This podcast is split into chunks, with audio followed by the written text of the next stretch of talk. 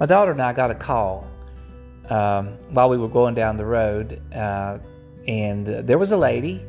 Uh, I guess was just going from church to church making phone calls. You know how people do. If you're a pastor, you know that they just they go through the yellow pages and or the phone book and trying to find the name of churches, and they'll call and ask for help. Uh, and she didn't even know who she was calling, um, but uh, but asked for a tent. Uh, she was at the soup kitchen and uh, was looking for some kind of shelter. And, you know, my daughter was with me and she's got a big heart. And oh, I love her for that. She's got uh, like the biggest heart for, for people uh, that, uh, of anybody I know. And, and she, her, you know, she just, we got, we got to go by. She got on her phone, looked up here. Here's a tent at Walmart for twenty dollars. We we got to get her a new tent. We can't give her an old tent and uh, and so she went by Walmart and uh, and came back, uh, showed up with a nice tent, and I knew that was at least a hundred dollar tent, but uh, but God just moved on her heart to do that, and uh, and I, I, thought, well, that's wonderful, but the whole process reminded me of something deeper, and that is uh, that that our bodies are like tents. Paul was saying that uh, that groan and ache, and one of these days we're going to take these old earthly tabernacles and fold them up, and uh, we're going to uh, receive a new body, a permanent body. And what a glorious thought! Uh, some people are suffering in this world, looking for a place to stay, for shelter, homeless. Some people are enduring hardness in other ways. Some people are suffering disease, have loved ones with cancer have other disease like Parkinson's and so many different things that are going on. And I think about my aches and pains. And you know, in this life, uh, these bodies, the Bible teaches us uh, that uh, we're perishing. The outward man is perishing. We, it's it's it, it's it's sl- slowly happening, but surely. But I mean, it doesn't take long. Uh, we don't have a lot of years left.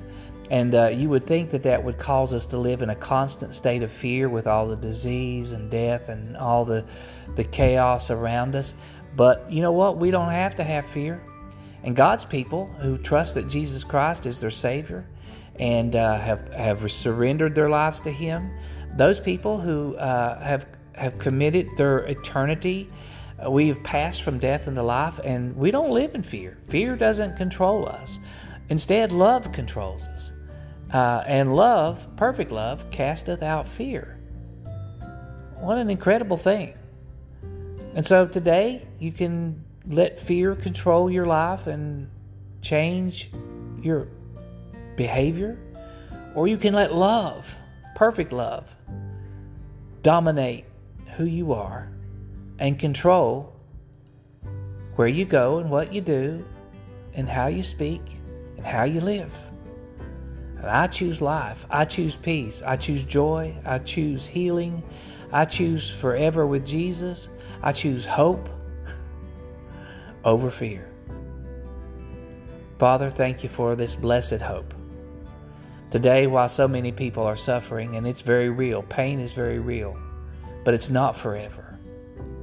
Um, thank you, Lord, that we have a hope that goes beyond the chaos that we're in, the world that we're in, the troubles that we face.